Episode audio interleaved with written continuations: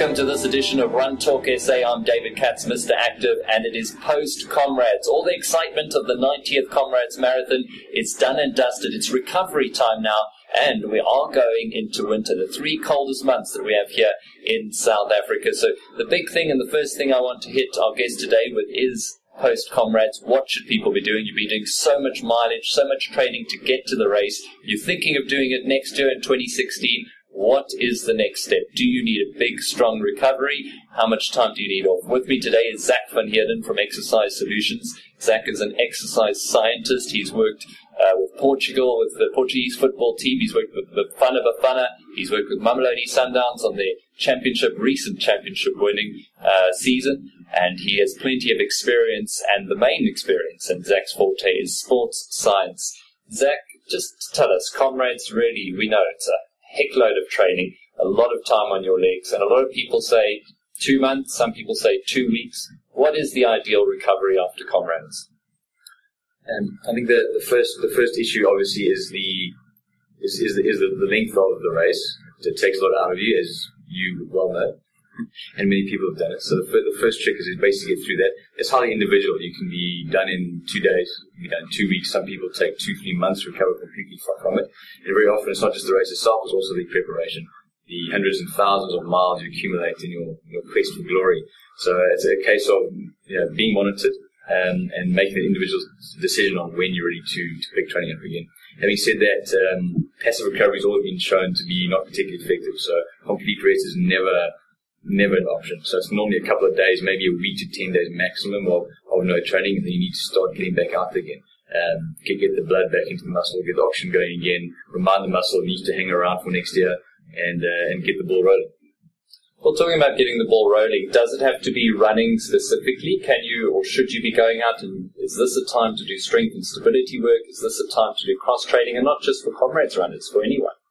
There, there, needs to be a, component of running because the body is now used to it. It's now accumulated, say, maybe 2,000, in certain instances anyway, 2,000 kilometers of, of running. You need to keep, keep running. The body is now, it's a runner, it wants to run, so, so let it run. There needs to be a component of running.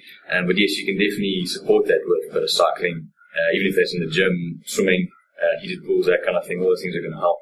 Um, and yes, together with um, all the improvements you've been neglecting for the last six months, get the body back on track. So get your hip stability back, and the stretching, the strengthening, um, any injuries and that kind of things, good time to maybe, you know, hit the chiropractor or the physio for a weekly session um, and get all those muscles back into condition so you can start up again.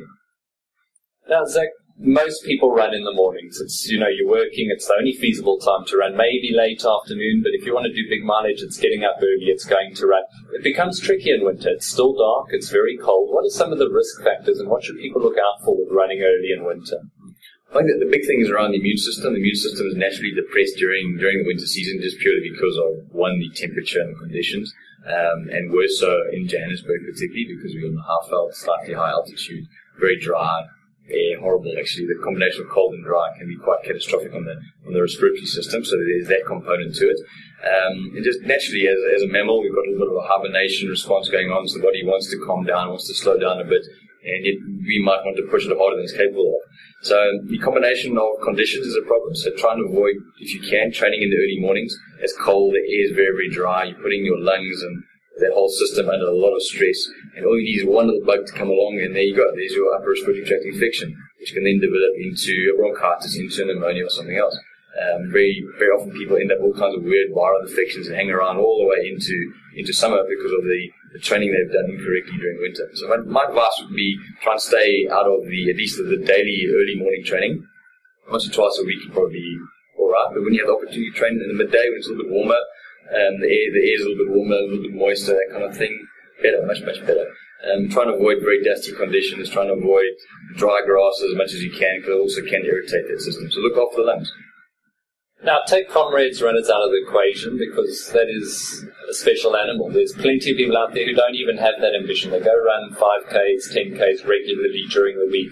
What are options for them? They, they can only run early in the morning. Is it an option to get into the gym, do a bit of work on the treadmill? And maybe is, is this the season to do that other work? As you said with the comrades guys, keep running, you're conditioned to it, but start incorporating the stuff that's going to help you in the actual running season.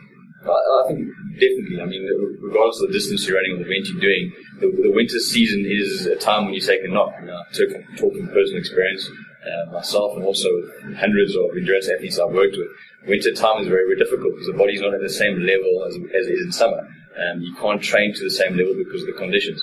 Um, and you do get sick. I mean, there's bugs flying around left, right, and centre. I mean, and if you if you are training, you, you run the risk of getting ill. Because training itself weakens your immune system for a small period of time, so it allows the bugs to get into the system and, and create a problem. So just try and be very conservative during, during this time. It doesn't mean stop running, keep running, uh, maybe not as often, maybe half the amount of time that you would spend, or at least the number of sessions you would spend outdoors, and try and just get a bit more of a mixed bag going. So spend a bit more time in the gym, uh, a bit more time maybe doing the cross training. I wouldn't always recommend running on treadmills, not great for the knees, but there's also an opportunity then to, to train on, on the bike in the gym, do a bit of swimming, do something different, keep the cardiovascular function up, and basically get yourself ready for sort of August, September when spring comes along that's the time to pick up your training again.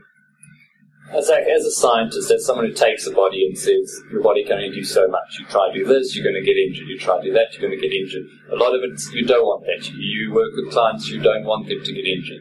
So, what are the things that runners? A lot of people love running, and they'll just they're happy. They just go out, they run. That's all they do. But when you start picking up the mileage, you're wanting to do longer races, you have to incorporate other aspects into your running. What should guys who are just running be looking at doing? What sessions should they be adding?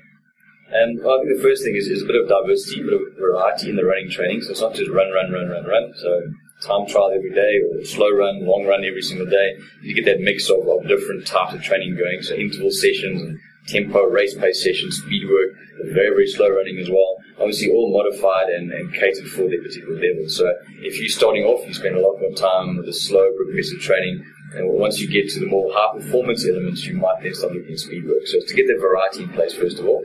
And then obviously the strength and core stability, the stretching, all that kind of stuff, very, very important as well. You don't, you don't maintain the skeleton, you don't maintain the muscle, you're not, not going anywhere. The parts are going to start falling off. You need to do regular overhaul, regular maintenance on all the bits and pieces.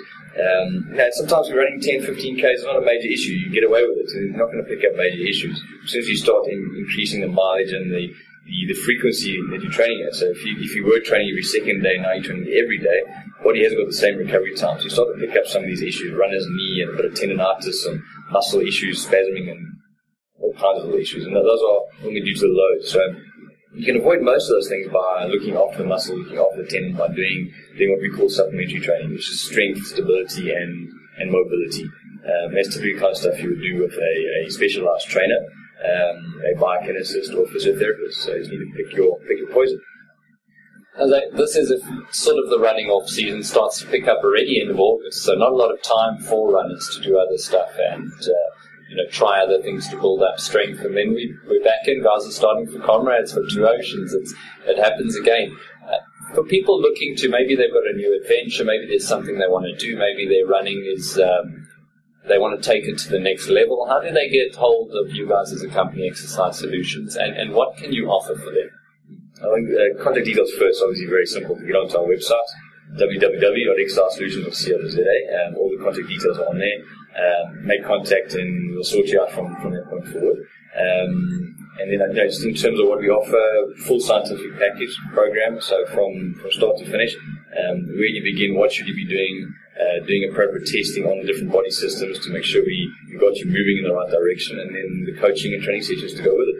And um, years and years and miles and miles of experience. Uh, whatever problem a person may have, or issue they're having, or adventure they're trying to do, can guarantee we had someone who's done it. Zach, thank you very much for your time. All the Comrades runners out there, well done if you finished Comrades the 90th edition. It was an up run, it had some extra mileage, so what an achievement that was. And uh, now is a little bit of recovery time, but as Zach pointed out, don't take too much time off. Remind your body that it has to keep ticking over, and uh, just be careful in winter. Don't uh, go out and get sick and get illnesses that are going to linger into summer, that you are going to battle to recover. Keep that immune system high. From myself, David Katz, Mr. Active, and the Run Talk SA podcast, uh, that's it for this edition. We'll be back next, next week with some plenty more exciting content.